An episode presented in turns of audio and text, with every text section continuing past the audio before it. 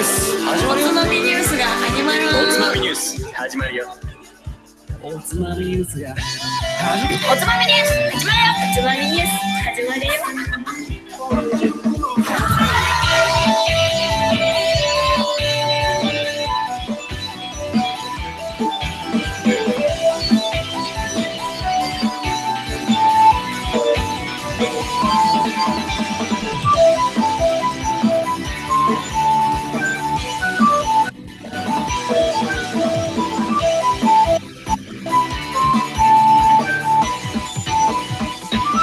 日本酒最高。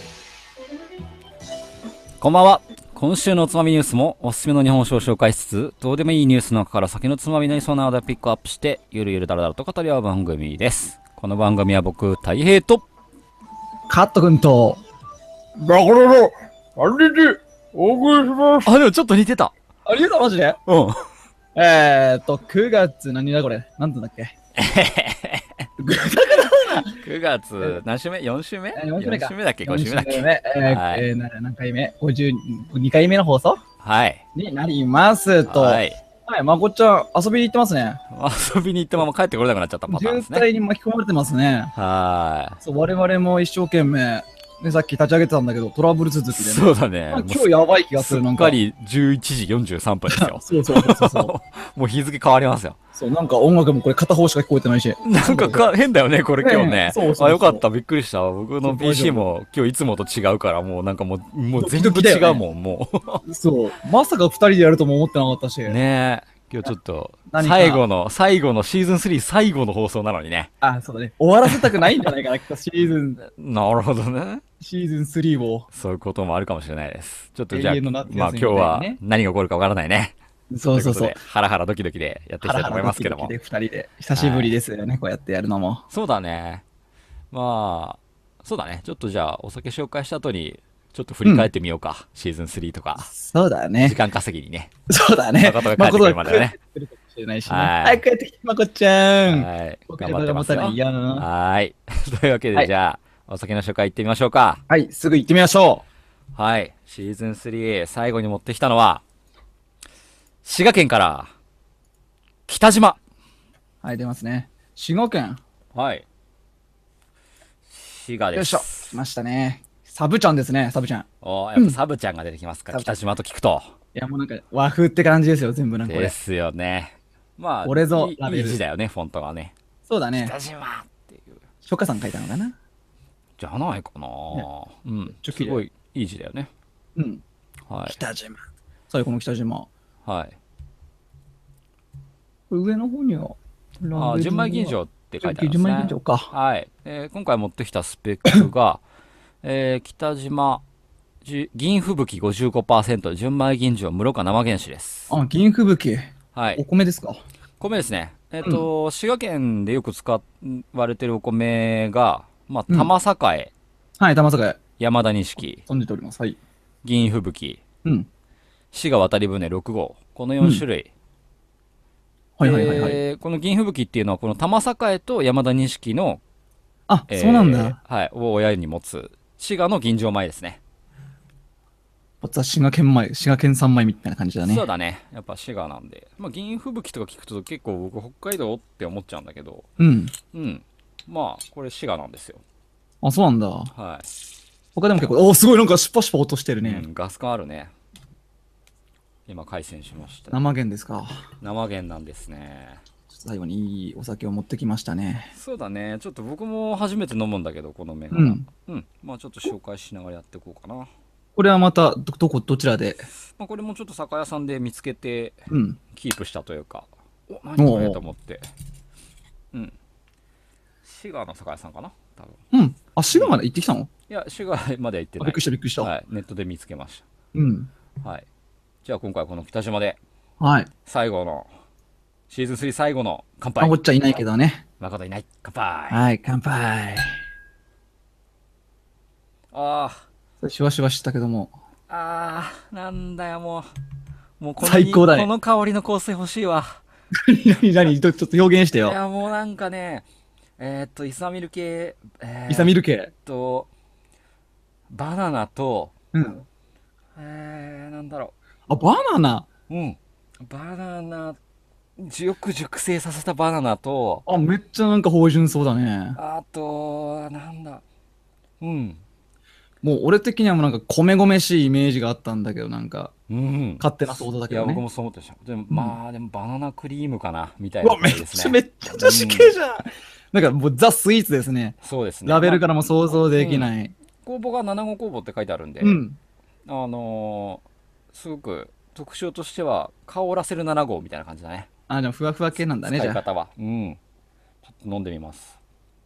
ちょっと。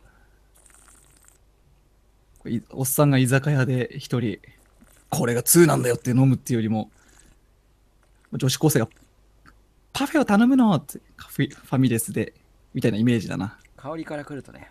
あ、すごいなんだ何こ何れもう、えー、もう、あ、あ、このコメントすごいやあつ。すごい。これすごいやつ。つだね。わす、えー、なんだろうこれ。あ、あのね、口の中に、うん。もうね、米の旨味と、このさっきのバナナクリームと、うん。なんだろう、あと、程よい、あの、しっかりした部分と、うんあの、ふんわり甘さのあるメレンゲのような、なんか、えーっと、ふんわりした感じうんっ、ていうのがももう芯があって、それう、それから、うそう混然一体のカオスですね、これはもこれカオスだな、表現もカオスだなう。い。や、すごいちょな、っことれ気。になるな、これ。うん。表現難しいんじゃないかな。いや、難しい。えこ芯れもあるし、これ全部、全部取りって感じ。全部乗せ。もうマツあのコ、マツコがなんかパーフェクトな感じだね。だから、ラーメン屋に行って、もうトッピング全部つけるやつみ たいな。海苔かマらシ、マシマシ卵からから、ねそうです、肉ともう、なんかもう全部乗っちゃうやつ。もうニンニクマシマシ辛うんめバナナ味みたいな。それ、二郎だけど ね。ジロー か、あ、そうか。うん。それは二郎だね。ジローなんだ。うん。ちょっと二郎とはちょっと違うな。違う。うん。もっとこう、ね、豚骨醤油系のタイプのラーメン屋でもう全部乗せな感じ。全のせか。はい。なんだろう。なんかで結構すっきり抜ける。ミスマッチではなく、全部それがマッチングして、そうだねいいハーモニーを醸し出してるもみたいうね。ものすごいハーモニーだね。喧嘩してないんんだ。バランスの良さっていう部分がもう突出して、うん。うん。あの、別に一つ特徴のとスしテてータ言えスるがスパッて出てるわけでもなく。もうね、全部のメーターが振り切ってる感じ。もあ、もう、もうあのう、ー優等生だステねー。タスがもう、そうだねカンストしてる。もう全部いけちゃう。もう優等生なんだけチートど、チート系で、もう優等生だけど、あの、学業が優等生なわけじゃなくて、学業すらも優等生で、スポーツも万能なのに、なんと面白いみたいな。あ、何でもできちゃう系ですね。もう何でもできちゃうやつだね。やばいな。ここうれかなりハイスペックなんじゃないかな、そうする相と。当すごいよ、これ。ね、今まで放送聞いた中でこういうコメントはなかなかなかったけど。いや、もうね、全部振り切ってるね、メーターがお。すごいすごいすごいすごい。え、これはちょっといいんじゃないですか。擬人化してください、じゃあい。や、ちょっとだからもう今の優等生の感じなんだけど、本当にもう全部できちゃう感じなんだけど、それでいて、やっぱ滋賀県だし、カリスマ感もある、織田信長。信長、信 長、織田信長もう織田第信長 6, 六天魔王ですよ、もう。俺田信長パフェ食ってるよ。そうそうそうそうそう。なんかもうね、あの、織田信長とか結構、さっき、器も愛したりとかさ、お茶とかもやったりとかさ、はい。何でもやってみるよ、ね。戦争のカリスマだし、うん。うん、なんか本業の部分はものすごく突き抜けてるのに、それ以外の、なんか、部分も結構面白さを見せてくるというか、いろいろね。うん、そういう感じですね。いやいや、ー、すごいっすね、これは。ちょっとこれ飲まないとわからないね。うん、うん。わかりは。ね、でもやっぱ柔らかさもあるのに、うんこうトゲトゲしさも同時に内包しているこの、うんまあ攻撃的でもあるうんそうだねこれもしかしたら生弦じゃなかったら全然印象違うかもしれない、あ、本当に。うん、生弦だからこそのその力強さがこう、うんふんわりした部分を押さえつけて強いというか、うん。うん、すごいイメージとしてはもうあもう完璧だね完璧だね。ええてっきりバナナ工が来るから、キラキラした女子系だと思ったよ。いやーそうでもどちらかといえば、あーこの味わいの力強さに感じるのはやっぱり、もうそのまあ男らしさ勝といるうのが部ね分かな。うん。女子的なものより男らしさが勝ると。やっぱ、イサミル系って僕基本的に男性の方に捉えるっていう、まあ、うん先入観もあるからそっちに行っちゃうのかもしれない、まあの、もしかしたらこれ飲む人が飲んだらあのやっぱ女子っていう風に擬人化する人捉えられるかもも結しれない構多いと思うねあうーん、女子だとしたらあのーうーんとね艶っぽい艶っぽい。えーなんか会社ではおつぼねになりかけているうん。なんだけどめちゃめちゃ魅力のある女性みたいな感じだね色気が出てきたみたいな色気が。最近なんかちょ色っと気変出わてったよね出たよつっねてみたいなそのそれまでのこう若いだけのこうところから一個ステージを上げた感じのちょっともういい今伸びてき感じてのるキャリアウーマン的なうんそうだ感じねがうん出世頭ですね。そうだねそういうふう気ににもなるな捉えられなくもないけど多分、うんあのファーストではそういう風に感じるんだけど少し多分飲んで時間が経つとやっぱもう少しがっしりしてくるっていう未来が見えるんで、うんやっぱ僕は男性に例えたいなこの味はそうなんだ。ちょっと気になるけどね。どう、じゃあこの紹介ちょっと。ちょっとやっていきますよしていきましょう。気はいになります。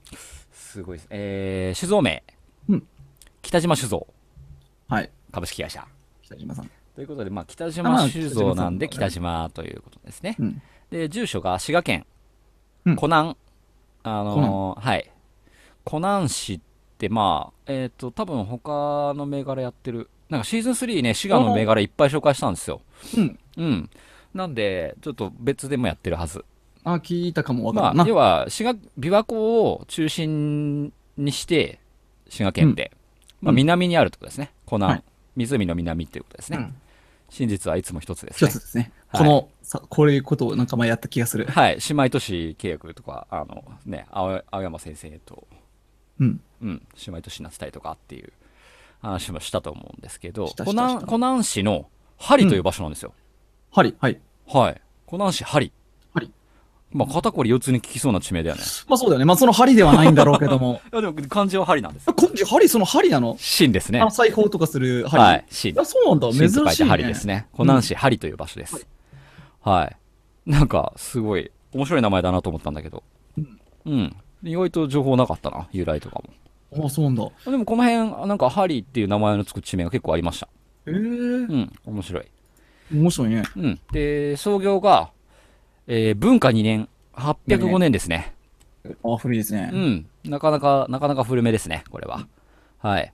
で、代表銘柄が、この北島以外に、三代栄という銘柄出してるんですね。あ、宮坂屋っていう方が、代表銘柄が。そうなんですよ。よし僕結は構三いいですね代栄は飲んだ方ことがあって、うん結構、この滋賀県だと三代栄って結構有名な銘柄ですね。うん。うん、こっちの方が多分知ってる人がすごく多いんじゃないかなっていう気がします。うんうん。 うん、で、まあ、伏流水なんですけど、はい鈴鹿山。鈴鹿山。はい。まあ、鈴鹿山なんで、まあ、うん前コナンの時にやったのと、あと、あ、その、ただただっていうメガの時に一回紹介してるかうんなうんう。ん。うん。まあ、あと、ザックの時にもしかしたらちょっと話してるかもしれないけど、うんまあ、鈴鹿山って岐阜県と三重県と滋賀県の県境にある山脈なんで、鈴鹿山脈といえばう。ん。うん、その辺の県のお酒だったら結構鈴鹿山系の伏流水結構多いと思います。ああ。前回紹介してますね、多分これ。ですね。やってますね。はい。で、まあ、歴史の方に入っていこうかな。はい。えー創業文化2年、この当時の古文書によりますと、文化には何があったいや、まあ、この時代というよりも、この時代に、えーっと、あった本を見ると、もうさらに昔、1664年、漢文4年の時期に、半分まで行くうん。えー初代、えー、半三郎さんが半三、はい、北島さんじゃないんだ、そこは。 はい、あ、北島さんです。北初島代半三郎さん。北島半三郎さんうんが、えーこの村、針針村にはい。住んで、庄屋を始めると。庄屋庄屋庄屋ですね。庄屋。庄屋。床床屋、床屋そ。こや、あ、そこやうね。ん。あ、じゃあ全然関係ない仕事してたんだ。ああ、いや、庄屋って、あれですよ。あのー、役人というか、うん。百姓の、あの、村をあ、さじとゃいうかあ、近い近い近い。そうそう、あの、要は米を結構扱う、うん。うん、やつですね。はいはいはい。で、その後に薬屋さんをやって、うん同時に米屋さんも営みましたと。いろいろやってますね。うん。小田信長みたいな感じですね。まあそうはね。だから初代は、まあ酒造りはまだこの時点でやってないんだね。で、その初代が今日構えてから141年後はいの帳簿を、残っていた帳簿を眺めてみると、うんその、大福帳っていう、まあ商売の、売買の勘定をうん残す元帳があるんですけど、うんうんこれによると、大体、なんか文化2年、まあこの1805年ぐらいからうん酒造りを始めると書いてあったんですね。ほうほうほう。うん。なんで、ここが創業年になってるんですね。あ、なるほどうね。ん。で、この時、まあ、じゃあなんで酒造り始めたのかなっていう、うんまあ、まあ始めてからの情報だと思うんだけど、えっ、と、今の京都伏見、山城国に存在した淀藩っていう藩があったんですけど、この藩の酒造り取締役に任命されてるんですね、このタイミングへで。え。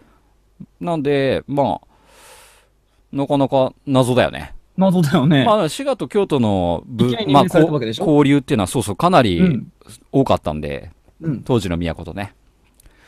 なんで、まあ、もともとなんか交流があったんじゃないかなっていう気がしますけどね。米屋やってたんでね。はうい。んで、やってみないといけない。まあ、それがね、140、だから1805年なんで、まあ、大体200年前にあるわけですけど。うん。えーっと、その後、うんまあ酒造りを始めていくわけですけど、歴史で見ると、まあ当時は戦後に、まあ、なってくるんですけど、うん。灘とか伏見にの大手に、まあ置き売りをして伸びたんですね。うんうん。まあ自分のこで作った酒をそのまま丸々大手に売る売っちゃうっていう単語とね。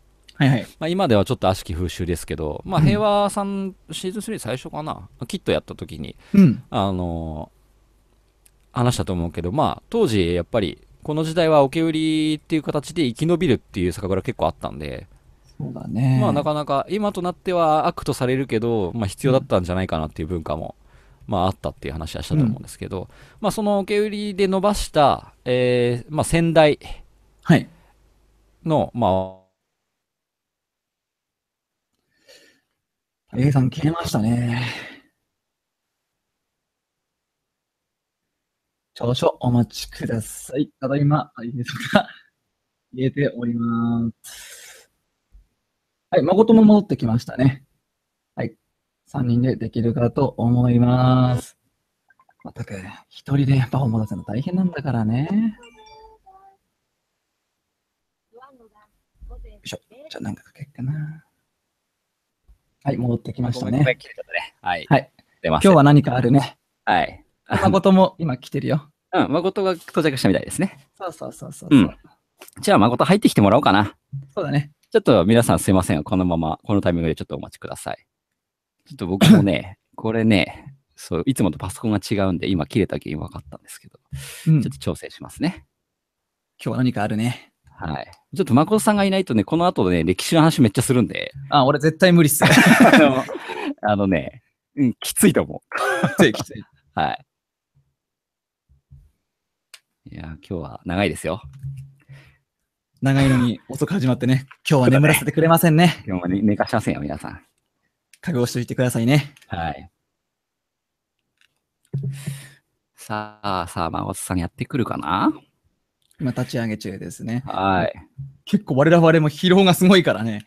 うん。イベントこそはしてないものの、昨日はお楽しみでしたから。お楽しみしましたね、一緒にね。そ なんで男4人とかでカラオケ行かなきゃいけねえんだよ、もう。楽しかったけどね。う。 楽しかったけどさ。そうん。う。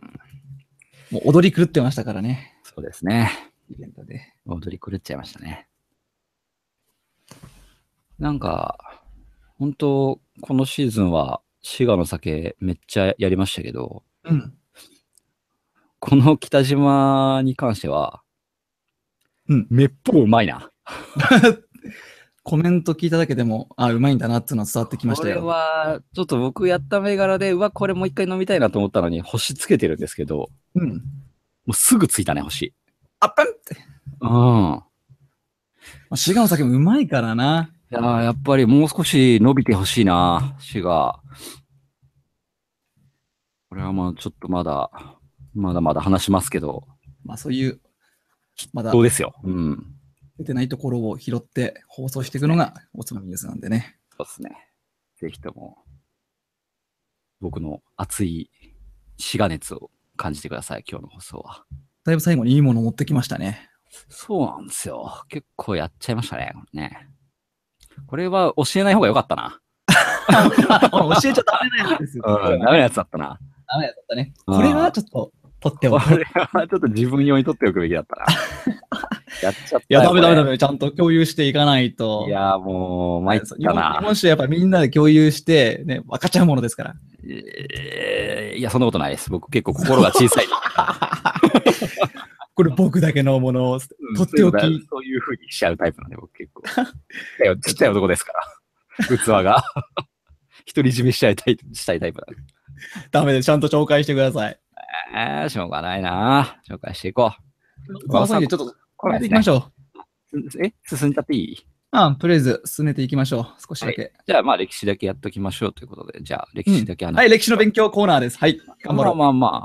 お、なんかなってるちょよっ。と待電って話鳴ってるよ。待って電話鳴ってるよ。ちょっと受けていいよ。ちょっとこれ放送乗っけちゃっていいでしょ。乗っけちゃうんだ。ははいい。はい、誠さん。やってるよ。リンク送れ。あれ、リンク送ってあるけど、マジマジですわよ。かった。はういん。は行ってい。るよ。スカイプに行ってるよ。あれ行ってないな。あれあ、個人のところにああ、そ送っっちゃか。ったんだよね。はい。そう日頃こんな風にして連絡を取り合ってますと。はい。ということで、じゃあ、まあ、お父さんの話だと思うんですけど、うん。えーお父さんの、えー、吉彦さんというのか藤子さん。なが、えー、1978年に、うんえー社長になった時に、うんまあ、方針を、受け売りの方針でやってたわけですけど、それまで。うん。あの、一気に方向転換して、はいはい。えー、三蔵三蔵州禁止。まあ、それまで作ってたんですね。うん。で、受け売り禁止。うんで県内、滋賀県内でもいち早く、純米とか吟醸特定名称種に舵切りをしましたね。お早い舵切りだったんじゃないかな、その子にしてそうは。ですそうなんですよ。で、まあ、それまで、まあ、の日本酒の文化っていう部分で見ると、うん。まだこう、専門店で中身をじっくり語り合って地酒を買うっていう時代ではなかったと。うんうんうん。時代背景がね。うん。なんで、まあ、そういうふうにいい酒を作り始めたけど、まあ、売り方がわかんねえぞと。もう製造はできるけども、そのマーケティングの方うだん。そうだね。作ってみたけど、マーケティングのノウハウがありませんということだったんで、えー、まあ、この先代が、実はアイデアマンだったんですよ。おお。味切りだけではなく、うんえっとね、量販店でも売れる商品作りを徹底的に研究して、うん。まあ、魅力的なサブタイトルとか、おうおうおう。放送とかラベルをガンガン提案して、対面販売じゃなくても手に取ってもらえる工夫を重ねて、結構売り上げを伸ばしたという。だいぶやり手ですね。誠さんじはい来た来た来た待ってましごめんなさい、いきなりぶった切って。たはい、はい全然そ大し丈夫てです遅よ。刻してすみませんでした。いやはい来てくれてありがとうございます。はい僕一人じゃ場が持たませんね。そうだね。ちょっとお酒の紹介、まだ前半、前半戦途中なんですけど。了解。続けてくだあさいの。ー結構ね、今日の、今日北島という銘柄やってるんですけど、うん。滋賀県ですね。うん。あのね、この先めっちゃ歴史の話あるんで、そ OK。う。もう本当、ゾクゾクだな。そっからちょうど、じゃあ僕が受け答えをしましょそうでおすね。願いします。バトンタッチはで。いというわけでタッチしてくださいね。う。はい。えー、まあ、まあ、まだちょっと歴史の話なんで、ざっくり、まあ、北島の成り立ちについて話してましたけど、えー、ちょっと歴史が長いくらいなんで、今、現在14代目。うん。北島照人さんという方が今、蔵に戻って、めっちゃやってらっしゃると。うん。200年ありますね。1805年創業なので。はい。で、まあ、先代社長がやり手だったんですけど、まあ、息子さんも、えー、20代後半で実家に、蔵に戻ってきたわけですけど、うんあの、先進性とかスピード感が親譲りで、うんで、東京農大でだったんですけど、醸造学科で。お、出た。東京農大。でもなんかオーストラリアに蔵を建てる人がいて、その運営に携わったりとか、うん。結構酒造りの実務化っていう点で、結構その先代とはまた違ったうん。こう、酒造りの関わり方をうん、うん、現社長やってますっていう感じ で、スルリと入ってきましたね、マーゴスさん。うんちょっと待って、あの俺が来た途端、カッツンが全然出てこない。フェードアウトですね。 さっきまで会話してたんだよね。さっきからしてましたね。まあ、大丈夫そんな当たり障らないことしか話してない。うん、そうなんだ。うん、そうなんだ。うん、そうなんだぐらいしかやってないんで、大丈夫です。 分かった。じゃあ、はい。すいません。あの、じゃあ、スルールとちょっとスル会ルと話に参加させてください。お願いしますね。はい。うんということで、まあ、その、現社長さんが、あの、オフィシャルサイトにメッセージを書いてまして、はい。それを紹介させてもらいたいんですけど、うん。あの、まあ、古文書にこの蔵の創業が書いてあったんで、創業年が分かったんですけど、この文化2年 から酒屋は始めたんですね。ははい。で、その後、結局、まあ、往生したというか、まあ、すごい伸びた時代もあれば、戦争もあって、あ。うん。あの、廃業してた時期もあったらしいんですね。なるほど、みね。幾多の変遷を得て、今日に至っていると。うん。で、まあ大体11代目までは、代々、その、息子さんが、当主が、酒半っていう、酒に半分と書いて、酒半っていう屋号を、おーまあ屋号の名前を襲名してたんです。11代目酒半みたいな。うんうんうん。今やってないらしいんですけど、はい。まあこれ、ご先祖様の名前が、うん半、半右衛門なんですけど、うん。酒屋の半右衛門をうん。略して、酒半という名前で地元では馴染まれ、馴染んでいたなると。ほどね。ううんん。で、造り酒屋で一番大事な立地条件といえば、うん。誰もが、うん。なんと答えるでしょ作り酒屋でう。うん。一番大事なり条件。条件、うん。酒屋開くんだったら、これがないとねっていう。人通りの多いとこそう水ですねそうなんだあ作るところだからかはい酒屋っていうか作るところだからそうなんですね。まあ、どの蔵も宣伝文句といえば、いい水、うんいい米、いい技術。これも、どこの蔵もこれやりますよと。はいそれまで、そまあ、それぐらい酒と水は切り離せない関係で、まあ、いい水質を求めると。あうん昔って電気がない頃とかは、たくさんのお米を精米するのにも動力が水車だったんで、うんまあ、水量の豊富さもやっぱ求められていたんだろうなと。うんえー、この、えー、現倉本純代目、うん私は、当時や蔵人が完全に燃焼できる環境を作ることが仕事だといつも思っていますと。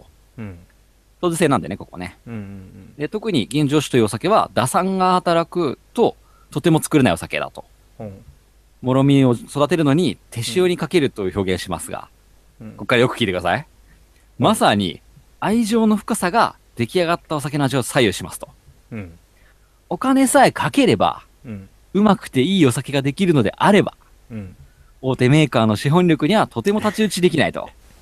おう言うんだねそこそうすると、まあ、日本酒がもしもそういう飲み物だとしたら、うん今のビール業界のように、うん大手メーカー数社で供給する独占市場になってるはずだと、はいはいはいあっさりうん大手を切りましたね。はいで、まあ、お酒は生き物。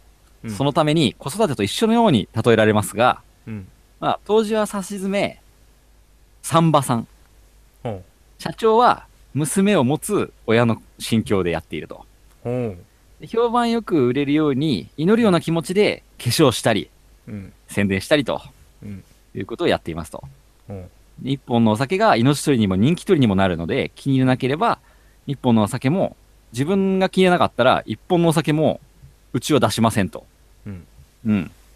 頑固を守っていると言ってるんですけど、まあ、あーこんなにそううまい酒飲んだの初めてやなどとお客様から喜びと感謝のお手紙や電話を毎日のようにいただくたびに一生懸命、なんか当時さんたちと共に家継いでよかったなと思っていますと。うん酒をこの上なく愛して、その酒を知り尽くした人の書いた本に、うんこういう言葉がありますと。酒には天使と魔女とが住んでいると。うん程よい量の酒には天使だけが住んでいて、うんその量を超えると魔女がするようになると。まあそうねうんこの天使と魔女が人間を操って、幸と罪、喜びと悲しみ、善と悪、うん美と醜さを表現させるといううん一節を書いた人がいますと。うんで酒と人間のつながりを通説に見事に言い表した一節だと思いますと。うんで体を酔わすだけのお酒ではなく、この自分たちが作ったお酒を通していい人間関係を作るお手伝いができ、心を酔わす、体だけじゃなくて心を酔わすお酒作りを目指したいとうん社長言ってますよ。うんめちゃめちゃ文章力あるな、この社長。うん、てか今回だってそれを読んでたら終わるようなだからもうすもごうくだってつらつら来てるから何も突っ込めないもんん。もう全部書い てある。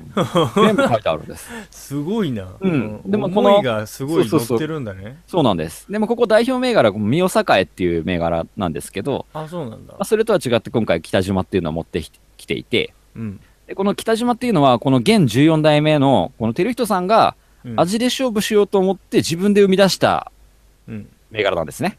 うん。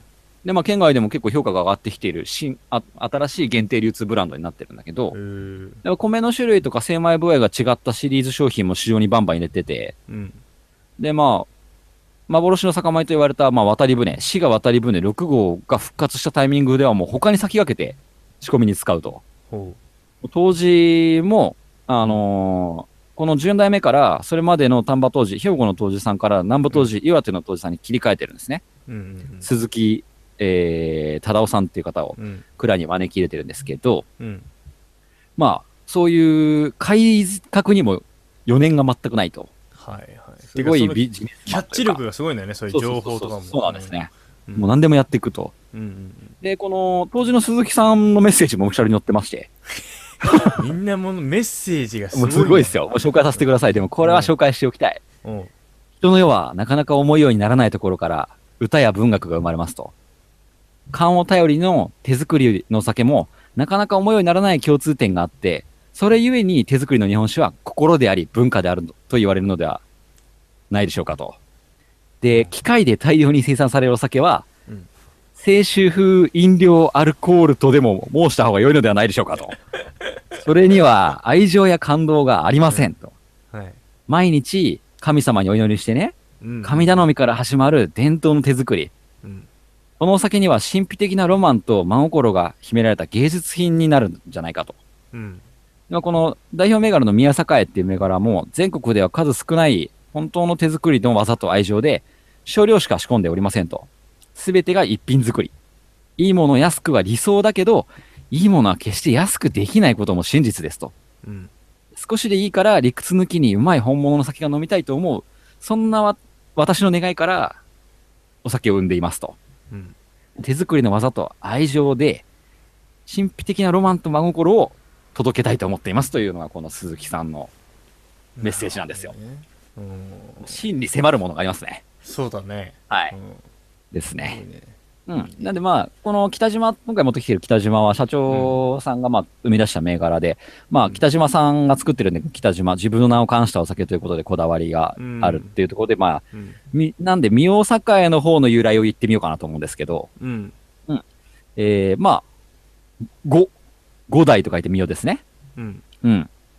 で、栄えるということで、三尾に栄えるってことかと思ったんですけど、まあそうなんだけど、うんあのーこの三尾栄のうん。由来を取った、まあ、ルーツがありまして、万葉集第18巻、あ、そういうこと、万葉集から来てんだ。はい。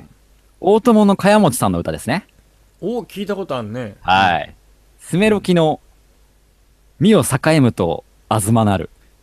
ほみう。道のく山に、くかねは、くかね花咲く。だね。うんえー意味としては、この天皇、スメラギですね。うんいわゆる。天皇の、えー永遠、ミ代が栄える印として、うん東の国の、陸奥の山っていうところに、うん。黄金の花が咲いていますよ、とうんいう歌なんですけど、うんうん。まあ、陸奥といえばどこですか、真帆さん。 6つ8千だから青森か。お素晴らしい。えっ、とね、実は陸奥ってめちゃめちゃ広くて、あ、そっか。まあ、道のくっていう言葉が、まあ結構よく聞かれると思うんだけど、青森から福島、いわゆる東北で すね。そこまで行くんだ。うん。これをまあ、陸奥の国と呼んでいたわけですけども、はい。えー、天平21年4月14日、うん。宮城県の石巻市、現在のね、うんうんうんうんの太平洋上の孤島で、うん。金が取れたんですね。ほう。この、この時期ですね。うんうんうんうん。でこれが漢なるほ方元年749年に、はい。えー、この、茅持さんがはい。黄金の出土をうん。祝って、うん。この代の天皇はもう永遠に栄えるだろうということを歌った歌なんですね。なるほど。はい。はい。金が出たタイミングで。そうなんです。はいで、この茅本さん、この歌を読む前の年にこの辺りに出張した時期があったんで、うん。まあ、地理感が結構あったんで、この山とかは道のく山っていう山だとか知ってたりとか、うん。まあ、万葉集の中に登場する地名の中で最も北、最北、最東の東、最も東で最も北の歌となってます。うーん。はい。。で、この、まあ、黄金、黄金、クカネ花咲くっていうのは黄金の花が咲くっていうことで、うん。こう、出土した黄金がもう花が咲くように出土したと。黄金が。というじこゃんとじゃんを、バラバラ出てきた。そうなんです。もうじゃんじゃんバラバラ、じゃんじゃんバリバリ、みたいな。うん。っていうことを、まあ、花に、花が咲くように例えたんだけど、うんこの、島の現在の名前は、黄金山、あの、金、金華山ですね。うん。金の花が、の山という字を書きまえす。ー。え、初めて聞いた。そうなんだ。うそん、これ。ね、その、石巻ってちょっと湾になってて、港町なんて多う分んどっかで紹介してるんだけど、うん。その湾になって突き出たうん半島の先にポロポロポロってある、まあ島ああ、なるほどのね。一個がこれなんですね。うん。へえ。で、黄金、黄金山神社っていう神社が鎮座、鎮座してるんですね、この島に。うん。あの、孤島なんですけど。うんうんうん。この島買おうぜ。買って、もう少しほじくってみっ か。そうだね。多分まだいけると思うんだよ。まだいけるかもしもれうないな。金がつく名前めっちゃあるもん、この島。あ、そうなんすだ。ごいもうこの山も金、うん、金庫山だし、う、もうんあまあ小確かに。金山神社もあるし、もうなんかすごい、もう金がすごい。うん。うん。で、大友の茅持さんなんですけど、まうあ、んこれアリースをあけぼのの時にも話しましたね。はあ、はあはあの、この人が弟のために読んだ歌が、まあ、このアリーソの由来になってるよってあ、いうぐらい、んまあ、大量に歌を残してる人ですね、前の週に。はいはいはい。はい。まあ、これでお客様も当社も、御代に栄えますようにという願いを込めて、商標化しましたっていうところなんですね。ねはい。で、まあ、この県内を中心に愛されているこの代表銘柄、三代栄と、うん。今回、この持ってきた14代目倉本が作りました、うん。味で勝負しようと生み出したこの北島、この二刀流で北島酒造っていうのはまあ成り立ってるってことですなねる。ほど。はい。いいっすね。で、まあ、いい酒造りはまず環境づくりから、皆様に美味しいお酒を届けるために精神誠意精進していきますということをうん言ってますね。うん。はい。という、まあ、非常に実力のある蔵、この北島酒造の北島、うん。これはぜひとも飲んでください。はい。まあ、野本さんいなかった時にうん話してるんですけど、うん。なんて表現したらいいか、もうくっそうまい。汚い言葉と混ぜたくないけど、うん。それぐらいうまい。マジか。うん。これは、あの、何年デビューだのこれ多分、えーっと、一昨年ぐらいなのかな。そうなんだ。正確じゃあもなう、これからグイグイ来るねそ。うデビュー年分かってないですけど、うん。は多は分一昨年ぐらいからあったのかなって感じですね。で、この話の流れから察するに、うんこの、北島酒造はいの名前を冠してお酒出すっていうこの流れ、ですね。来てますか。ますねこの最いや近の。もう、バリバリですね。う、なるバほどリねバリ伝説ですね。はあうますぎるごいねいいね。はい。ということで、はい。じゃあ、えー、まあ、真央さん聞いてなかったかもしれないけど、雑学は大体なんだかわかるかな。いや、まあだからそれも完全にその、何、歴史の話なんじゃないの鈴鹿山です。聞いてなかった けど、全然わかんないけど、いきなり。鈴鹿サーキットがあるあの鈴鹿そうですね。まあ、これ、鈴鹿山の伏流水なんですけど、うん。まあ、僕もあんまり地理感なかったんであれなんですけど、この鈴鹿山脈っていうのがですね、うん岐阜三重県県だっけあ、岐阜県、三重県、滋賀県の県境に位置してるんですね。ああ、三県にもそうなん渡です。ってたなんんだ。で、そうそう、3県にまたがってるんで、うん。まあ、前に滋賀ね、コナンの、ここもコナンなんですけど、うんうんはいはいはい。の時も紹介したし、まうあ、んザクとかでも話したのかなって感じと、同じうんく今、仕掛けのただただみたいな時もやうん、ってるんですね。はい。という、このこう鈴鹿なんですけど、鈴鹿山なんですけど、うん。まあ、鈴鹿山、ちゃんとやってなかったんで、うん。やっとこうかということで、うん。まあ、鈴鹿山といえば、いやー、怖いな鈴鹿山といえば、ーうん。まあ、これだろうっていうのが、え鈴鹿山、はい、あるんですけど、いや、ま想像つくかな全く想像つかないな想像つかないか。うんいや石でもないし、えー鹿がいっぱいいるとか、大きなうん地獄の獄と書いて、えー、あと、丸っていう漢字をつけて、大竹丸という鬼が住んでいた伝説が伝わってますね。それ誰が知ってんの あれ知らない鬼がどこの山にいるってねえ 鈴鹿山といえば大竹丸だろう。そうなのああ。嘘いや、だってこの鬼峠を雲で覆って暴風や雷、火の粉などを降らす神通力を操った鬼なんだぜ。もうとんでもない強さ持ってるけど 確かにはい。なんかエリアボスみたいになってるけ どすね。それでも知ってるのみんなすいごいなやー、これは結構、あれなんじゃないそかっかな。有名な話なんじゃないかな。今後行くかもしれないからちょっと教えといてそうですね。でもこの話の主人公はこの大竹丸ではないんですよ。まあだってこれ悪役だもんねそいつはいをなんか収めたですりよ倒したりするやつが主人公なんじゃないのれでしょうかほらまたなんかあのー、古事記に出てくるあ、ヒちょっーとローね時代的な話でいくと、この、えーっと、まあ、大友の茅持ちとかの話とかなり時代が近くて、あそだうないんたい700、700年後半はか中盤ぐらいあの話なんですよ。あーじゃあそうするとあれじゃないのあのそうす陰ると陽知師っとかじてゃないるの知ってる人だと思いますよ、孫さんも。歴史上の人物なの教科教科書でも習いましたね。えー、はい。結構有名じゃないかな。誰日本最初のうん征夷大将軍。えーっと待って坂の上田村正解あー正解ではす、いはい坂の上の田村麻呂が今回の主人公です。あそうなんだ、はいあの人ってでも征夷大将軍であってはい。なんか別に特別な力を持った人ではないのその陰陽師的なもう基本的には鬼退治の英雄としても有名な人物ですね。そうだったの、はい征夷大将軍っていうそのなんか役職持ちの政治の役人みたいなイメージしかなかった話していきましょうか。はい聞きたい大竹丸との戦い。うんえー、まあ、この伊勢の国鈴鹿山で暴れ回っていた大竹丸。うんこれ、もう頑張ってたんだねうん、これに、まあ、業を煮やした帝が、うん田村麻呂よと、うん3万の兵を預ける。あ討伐してこいと。やっぱりそういう時はもう人海戦術みたいな3そう万のです兵ね。で行くんだ3万の兵でいきますね。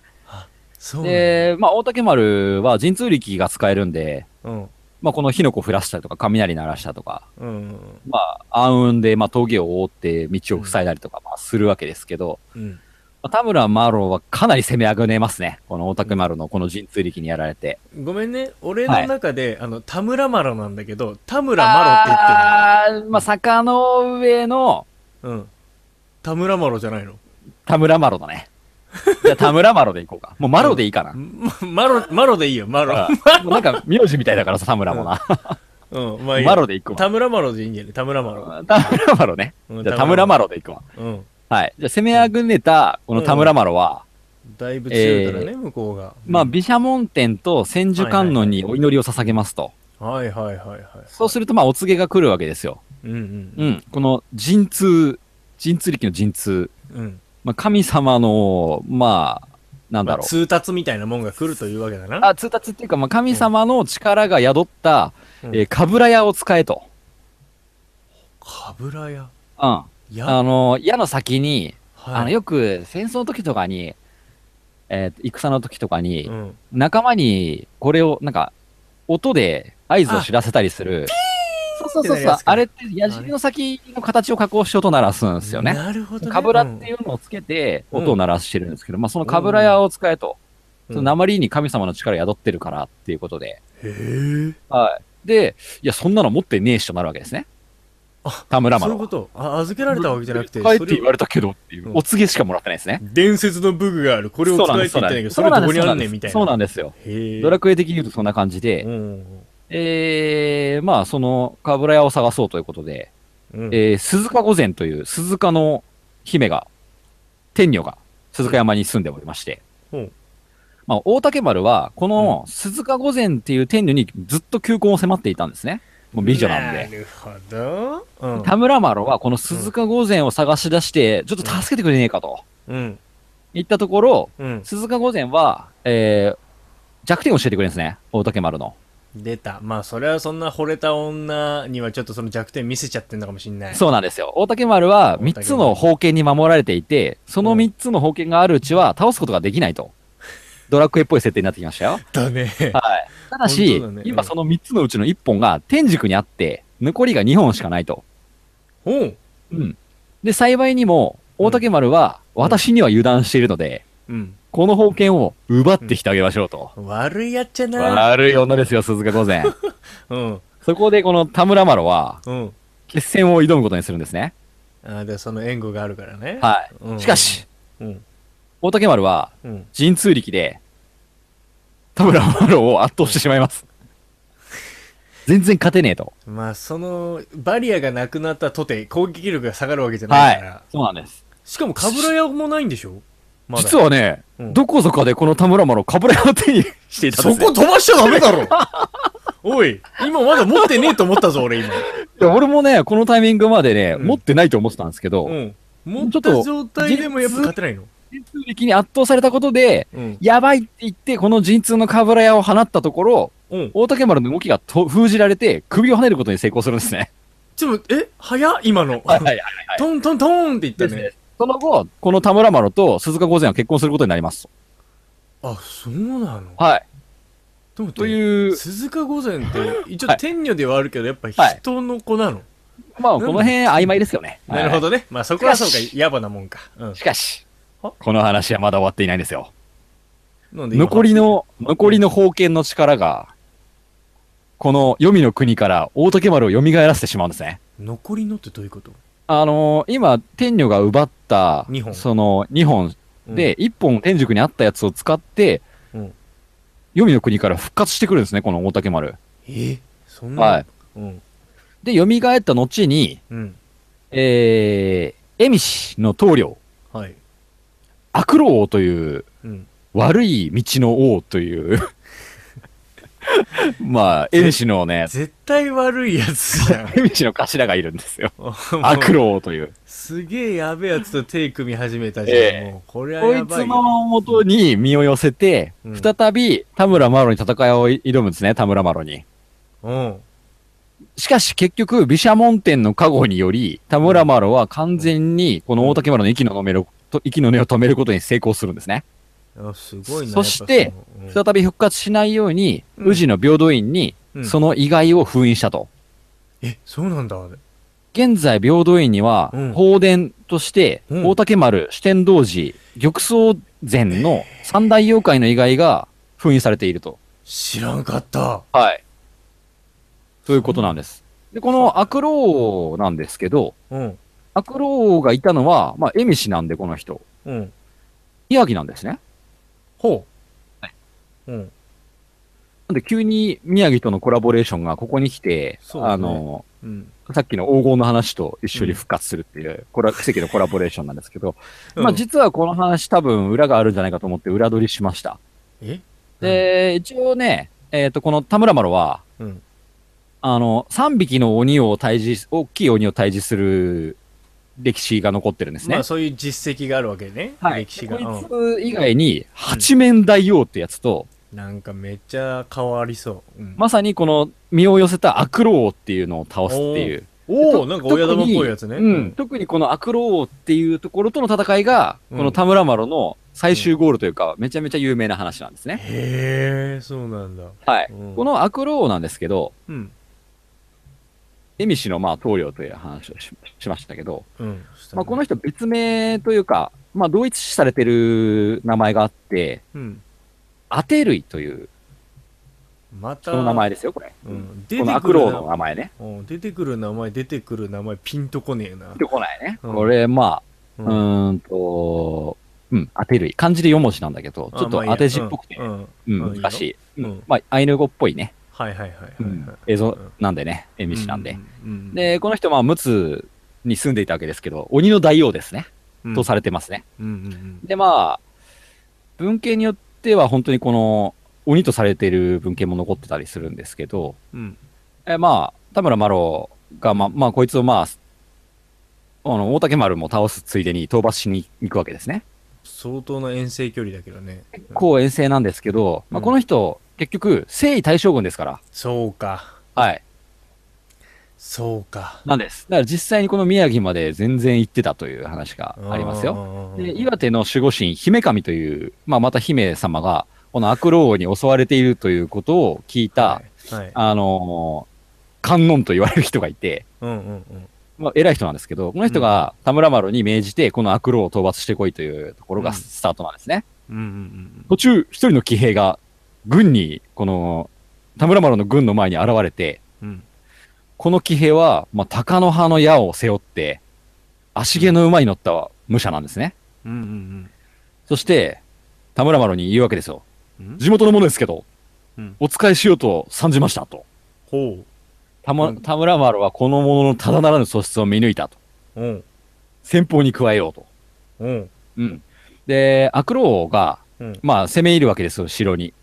うんうん。悪老の城がですね、うんこいつも、こいつすげえ悪そうで頭悪そうな名前なんだけど、うん。非常に慎重派で、うん。鉄の門を閉めて城から一歩も出てこようとしないと。ああ、籠城作戦だ。そうなんで。す。しかもこの城は後方は岸壁、前方は海という、まあ、非常に硬い城で、うん。まあ、田村丸も大苦戦するわけですね。なかなか攻め入れないわけだ。うん。そこに、まあ、先ほど現れたこの武者、武者。うん。相談するわけです、田村丸は。ちょっとどうしようか、マジでやべえんだけどっていうことになるわけですけまあど、地元のもんだからな、何か妙案がないかと。うん地元のものですが、ということで一人出陣した、したんですよ、急に。おう思うところ突っが。込んでったのう一人出陣したんですけど、ん。うん。非常牙、ふうん馬に乗ったまま、うん。海に進んで入っていくと。うんすると、うんうん海に入った状態で騎馬したままね、うん。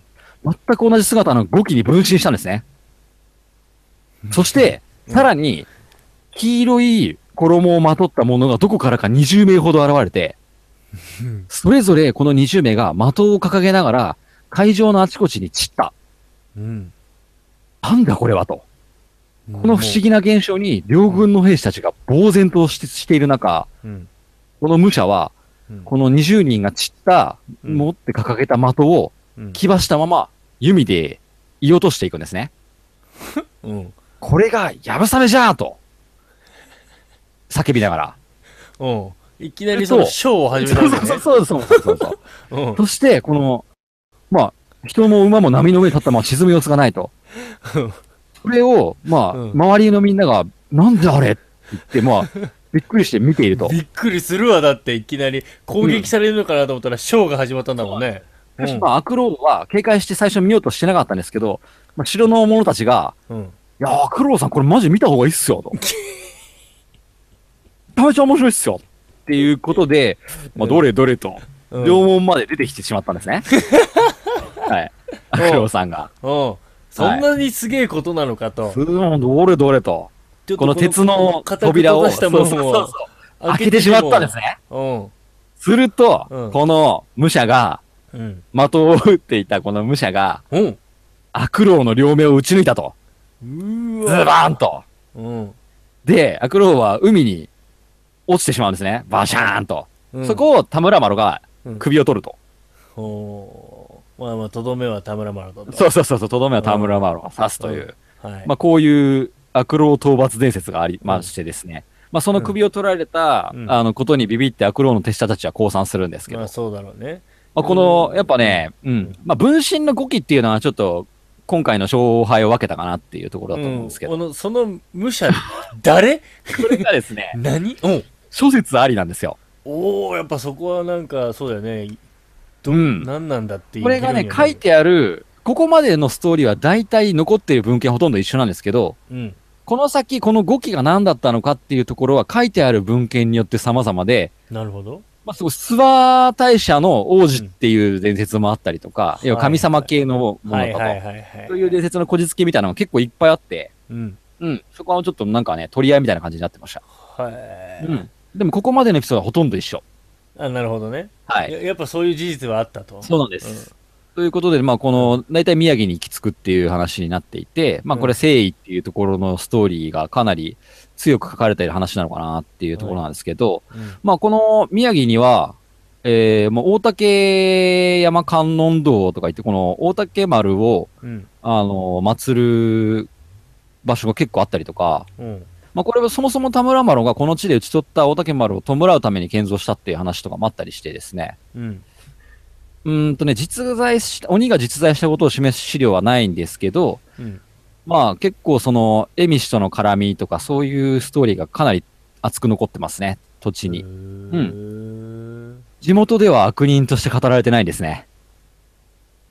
そうなのまあ、鬼という話は結構残っていて、うん。あの、子供が悪さした時には、お前、あの、大竹丸のところに連れてっちゃうぞ、みたいなこともうを割言われたりととはいねえかかして状態ね。そうそう、怖いものとしてはうん扱われているんだけど、うん悪人という形では伝わってないですよ。出たよ、だこかれ、らこれが、結局、そもそも地元を治めていた当主なんじゃないかっていう説が、まあ強いかなと僕は思ってるんですけど、うわあそれ。で、まあ、地元を治めてたのはいいんだけど、ちょっとその、まあ、大和の朝廷との戦いでね、結局、土地を治めたのはっていう大ね和朝廷だったわけですよ。はい大和朝廷からしたら、もうこの東北の道の奥の人たちなんてもう野蛮人ってしかなかったんで、なるほどね扱いが。まあ、征制服服されていく過程なんですけど、まあ面白いよ。ね。で、この征う夷ん大将軍制度が成立するまでの流れが非常にピシッとはまってるんで、この辺ちょっと整理したんですけど、ほ81年に、まあ、桓武天皇、う。うん。何した人ですか、官邸の、はい。えーまあ、この時代ですよ。はい。遷都した人だっけその通りですね。平安京に都を移した人ですね。そうだそうだ。まあ、この人が780に即位してるんですけど、この桓武天皇として。のこの代から、あの、蝦夷討伐っていうのが非常に強く本格化するんですね。ああ、そうなんだ。で、そううそう、で第1回のこの討伐計画、784年、ん。うん。この時、えー征夷大将軍っていう制度がまだなかった時に、そうだよね。うんこの役職っていうのは政党将軍っていう名前であったんですね。ほうほうほこの第1回討伐計画の政党将軍、う。うん。大友の茅持ちなんですよ。さっきの歌読んだ人じゃん。その通りです。え、ただの歌読みの人じゃねえんだね。じゃないん です。この人ね、正統将軍、現、現というか、まあ、後の征夷大将軍だったんですよ。そうなのそうなんですよ。まあ言ってみればその走りみたいな人だ。そうなんです、そうなんです。第1回正統将軍がこの大友の茅持ち。いや、怖い。だんだん繋がってきたね。うん。はい。しかし、うん。大友の茅持ち、この後死んでしまって、計画が途中で中断されてしまうんですね。ああ、なるほど。で、788年に、うん。 2代目正統将軍、うん。日野小三という方が、正統将軍になってますね。あこの時5万2800の兵を、まあ、蝦夷、蝦夷市討伐に出発するわけですけど、うん。これがね、この当て類。うん。さっき言ったね、当てる言って。はい。。いわゆるこの、別名当てる。悪老王ですね。悪老ね。悪老王の抵抗にあって、うん。うん。大敗北を喫すんですね。ああ、5万の兵でも、か、 5万2800でか。勝てなかったんですよ。この当て類に負けたという話なんですね。相当すげえな。ううん、エミシ軍のもうゲリラ戦法に大敗北をされさせて、もう死者1000名を超すもう大敗北ですね。毒とかいっぱい使ったんだろうな。なん かそう、悪老王って聞くとなんかそういうイメージあるけどね。うん。うんまあでも東北型の、まあ、抵抗がものすごく強かったんじゃないかと。はい、はい。で、791年、うん第二次政党軍が、うんまあこの時出るんですけど、この時に副将で出てたのが坂の上のこの田村、田村丸なんですね。あ、そうなんだね。。はいい。で、すこの時に、まあ結構いい成果を上げると。うん。うん、10万の兵で行ったんです、この時は。もう倍だ。はい。残首457、150人の捕虜、うん大勝利。うん。そして、まあ、この間に都を移すみたいな動き多分やってるんですけど、うん戦闘してるんですけど、797年にうんその後、第3次、えー政党軍編成した時に、うんこの時に政党将軍っていう名称を征夷大将軍という名前に切り替えて、そうなの田村麻呂がうん。大将大将軍に任命されたというのがこの制度のできるまでの起こりの歴史なんですね。ああ、でも忘れてるな。俺、征夷大将軍って何したっけって思ったら、うん。そうか、そうこいうの、まあ、征夷、蝦夷を狩る大な将軍るなほわど、けですそうか。字で言うとそうだもんな。はい。この後に、まあ、源、鎌倉時代になってきて、源頼朝とかが聖大将軍になっていくわけですね。はいはいはいははいいはいあれがまあ、1100ね、いい国の時代の話ですから、はい。はい。このすぐ後なんですけど、うん。まあ、この、やっぱり、この前の時の、このアテルイに負けたっていうのをずっと引きずって、この田村麻呂は、もうアテルイとの因縁で戦ってるわけですね、ずっと。なるほどね。はい。うんそれゆえに、まあ、鬼と称されてるこのアテルイなんですけど、まあ、実際に多分、この東北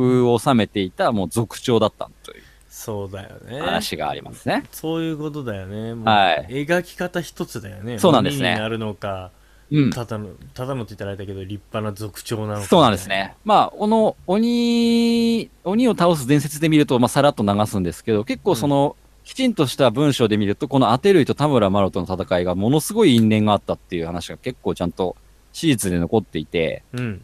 このアテルイとかも田村丸とかなり長くぶつかってたんで、うん。こう、誠意、制制圧された後に、このアテルイは、あのー生きたまま、うん捉えられてるんですね。うん。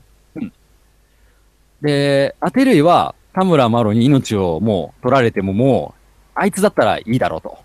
うん。であいつ田村麻呂もうん。あの、アテルイを認めて、この人ね、田村丸は征夷、制圧後にこのアテルイを現地の肝心、治める人間として、エミシを治めさせようとしてるんですね。ほら、出たなるほど。うん。で、まあそういう話で最初進めたんだけど、802年にこのアテルイは、まあそれで分かったと。うん。あの、地元の奴らに俺が治めれば悪いようにはしてくれないようになんとかできると。うん。これを受けるんですけど、うん。まあ都に入居して、この位を受けるタイミングで、うん。このアテルイがものすごいやつだと恐れられてたんで、貴族たちに。うん。入居したら、資材を通達されてしまったんですね。いやーうわーうわー田村麻呂はずっと除名うわを訴えてたんですけど、アテルイはうん処刑されてしまったんですね、このタイミングうでわ。ービビった人たちによって。ー臆病者たちの貴族の。そうなんです。ね。そういうなんかこう、現場にしかわからない、そうだねすごい熱い戦いがここに繰り広げられていたいたと。現場に芽生えたそのはいなんか敵と味方の間で固く結ばれたそう絆なのんで部す。ち分ょっとの。こういう燃えるやつが、この裏に隠されていたんですよと。ねえー、それちょっと熱いえ、ね。だから田村麻呂も、教科書だともうさらっとしかやんないんですけど、俺も正直名前とその征夷大将軍ってそうなワんーでドすよ以外出てこないもんな。何この人だからしたこれだけ長い間戦場に繰り出してたわけですから、そう本当はもっとね、副長、副官で出て成果を出してたりするんで、もっと偉い役職になっててもよかったんじゃないかって思うんだけど、うん。もうね、すごい、もう現地でぶつかり合ってますね。もうやっぱ戦場現場から離れなかった人なんだようね、ん多分。なんです。はという、まあこういう、またちょっと歴史の熱いエピソードと、うん。まあこの、三代栄の由来が大友の茅持ちっていうところだったところに、プラスしてこういううんちょっと面白いエピソードが、いいスパイスになって、酒ぐ、これ酒馬ですわ、という。いいいやまあ雑学とのコンビネーションだったんじゃないでしょうかと。わかるけど、はいこの、そこの二つ、二人をくっつけるにはちょっと小指ぐらいの引っかかりしかなかったけどねそ。こをね、無理やりやりましたね。はいいやでも面白いわ本当、はまあ確かにドキッとしたもんねそそこうですでね茅持ち出てくるかみいたいや、な僕もこの人単純に歌を歌う人だと思ってた。めちゃめちゃね、歌を残して軍人なた。んだそうなんですよ。まあ役職持ちだなと思ってたけど、軍人の方だったんですね、結構うんだからその、金が出土したって言われて、実はその前に言ってたよっていう話なんですけど、うんその、言ってたよねこれ政党のためのスパイなるほとどいうか、まあ、現地自殺で言ってたんですね。ははーうんなるほどねそれでまあ、やっぱりこの辺に詳しかったと、宮城のあたり。すげえな、うんそうだったんだすごい話で、これが700年代の話ですから、本当だよね、まあ、すごいよね、という。いやそう思ったらそっかそうやって、鬼として言われてきてた人間たちっていうのもそうですねすげえドラマがあるわけだうそん。れこそ皮肉にもその人間ドラマがあるわけだ。ありますね。鬼のところには。はい。まあ、これがね、結局、その時はまあ、壮絶なヒュヒューマンドラマだったんでしょうけど、まあ、負けたものは鬼にされてしまうという。そうだね。で、それが歴史史の敗実者とはして、なるほどそういうことなんですねね。うんだけどそういうさ、ねなんかそういうのが酒蔵のそうなんか蔵に残ってる書物になんかね、書いてあ前ったもり言っしたたけどリオポーネググリフがのそうそうそう、リオポーネグリフがね。残ってんじゃねえか。面白いですよ。だからこの、大友の茅持ちの歌とかも、あの、うこんの一番東で一番北であ歌われたそうかそうか万葉集の歴史として、石の、あの、火に歌が刻まれてるんですね。ここの場所に。。ポーネグリフだ。うんうん、ポーノグリフ化してるんですよ。この金華山では。はあそういうのすごいよなと思って。い。すごいわ。はい。これがもう、うんい今や宇宙開発の時代で すよ。やいきなり飛んだな。要は。いきなり、要は。そうだよな、まだ宇宙なんて行く前になんかもっそと、うですよねえ、地上でもう少しなんか目を見張るところはねえのかと。そうですよ。いだとかころらまあ、宇宙のアテルイがいるかもしれないんで、そうだね。そこはもう地球、地球の田村麻呂として、うん僕らも戦っていくべきなんじゃないかなと。確かに ね。そうだな。なんかあの、わけわかんない武者とかとの出会いもあんのかもしれないな。謎の出会いとかがあってさ。 なんか大気圏とかでさ、謎の宇宙船とかがこう、私も行きましょうとか言って。地元のものなんでそうそうそうそうそうそうそう。地元ってなんだよ土星とか ね。全然意味わかんないよね地元のもんなんてってそれ本当に言ったのかよ私地元のもんなんてっていや、わからないよ、それはそういう残ってるんだもん、しょうがないじ ゃん、そまあれ。しょうがないね確かにね面白いけどはいすごい、はいもう雑学というか壮大なストーリーだねそうですね。これはまたちょっと面白い歴史のエピソードを掘り起こしてしまいしまいましたよ。はとい、いう、まあ、北島、滋賀県北島、ぜひ飲んでみてくださいというはいはいありがとうございま紹す介でした。いいっすねはい。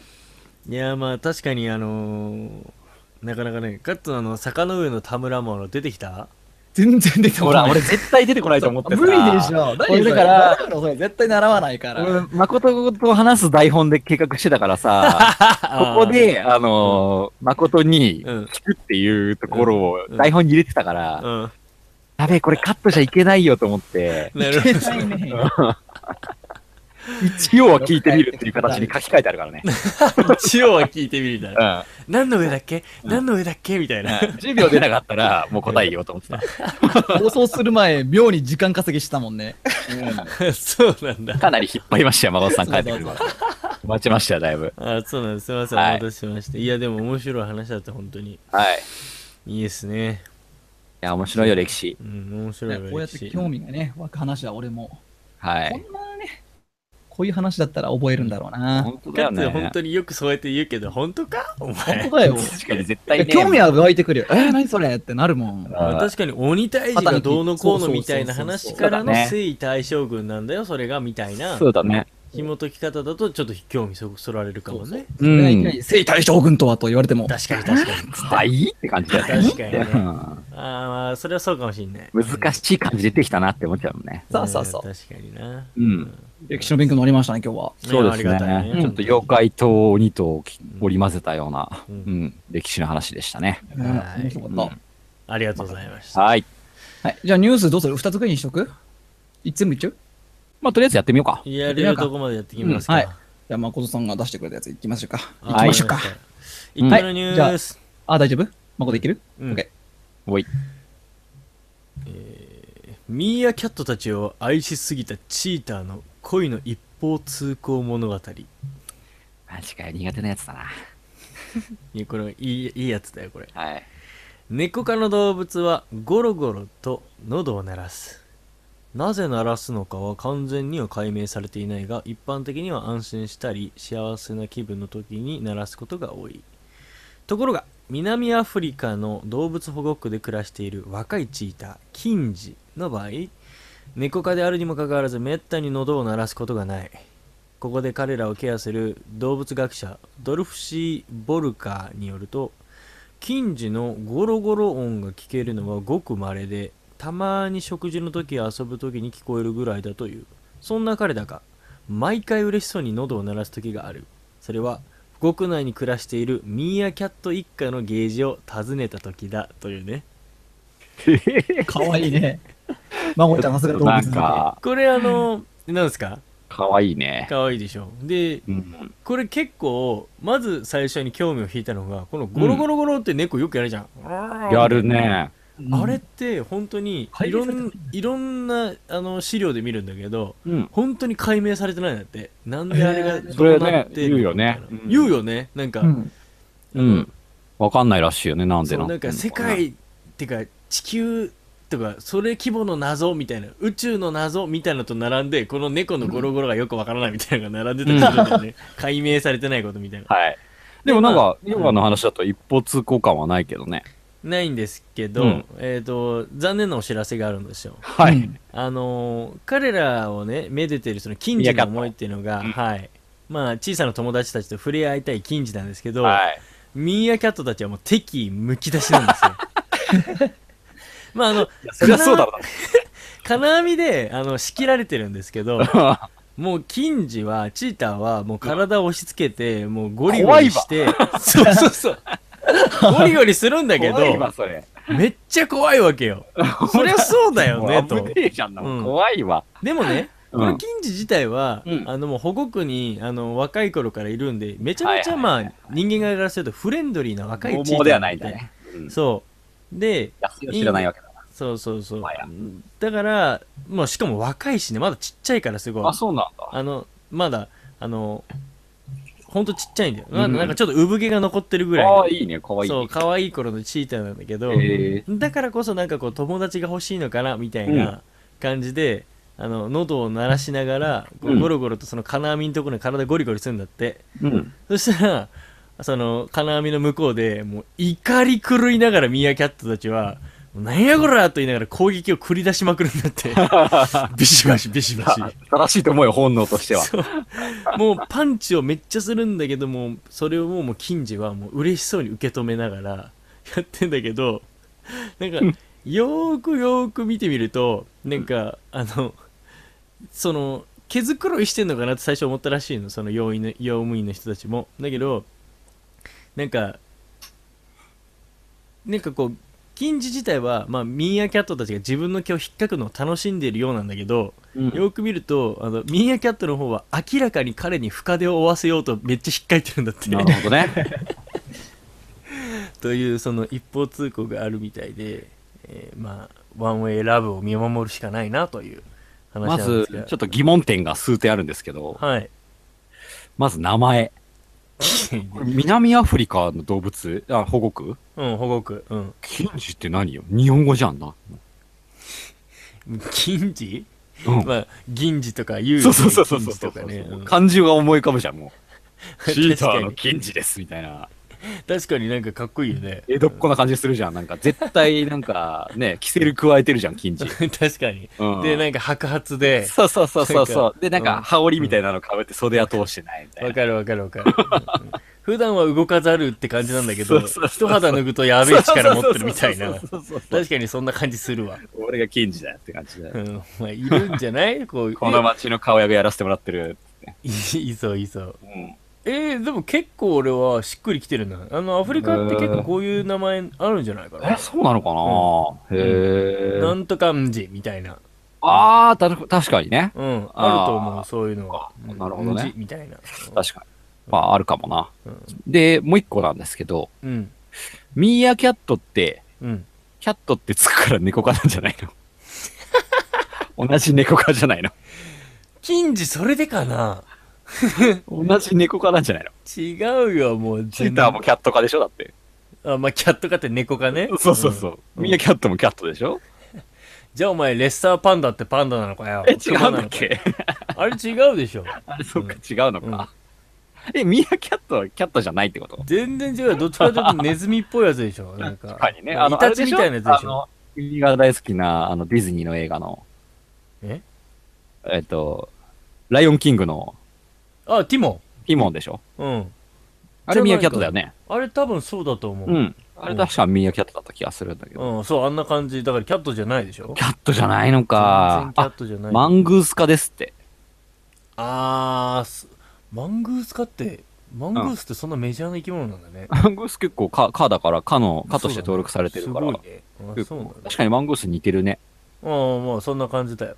うん。いや、俺これを読んでて、でうんこれ見て、あの、ティムールの話を思い出したよね。そうだね、俺も思ったよ。うんうん今、ティムールの名前が出てこなくてね、ちょっと近しいワードで調べたんだけど、出てこなくて諦めてたところだっティムールのた。話アムールとティムールの話、そね。うそうそうそうそうそう。うんかつ覚えてる覚えてる覚えてるう。ん、あの、虎の話ね。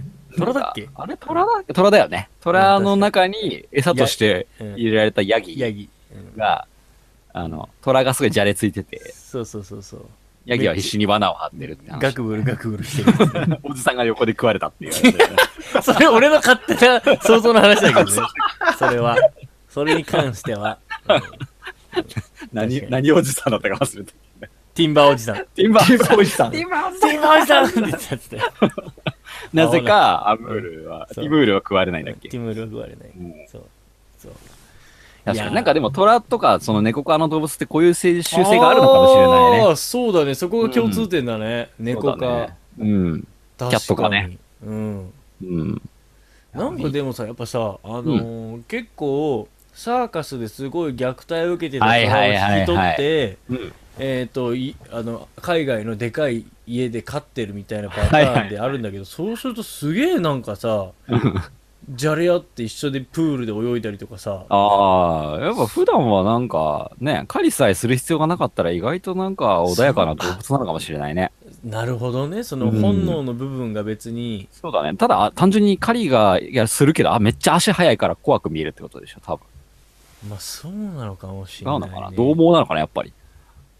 野生のやつは。まあ、気象としてはやっぱそうならざるを得ないんじゃないその獰猛さがその生きる術でもあるかそうだら、なんかそこ、必要以上には食べてないイメージあるけどな。ああそうだねしなやかじゃない結構チーターとかも。うんうんうん、うん。なんか太ってるやついないじゃん。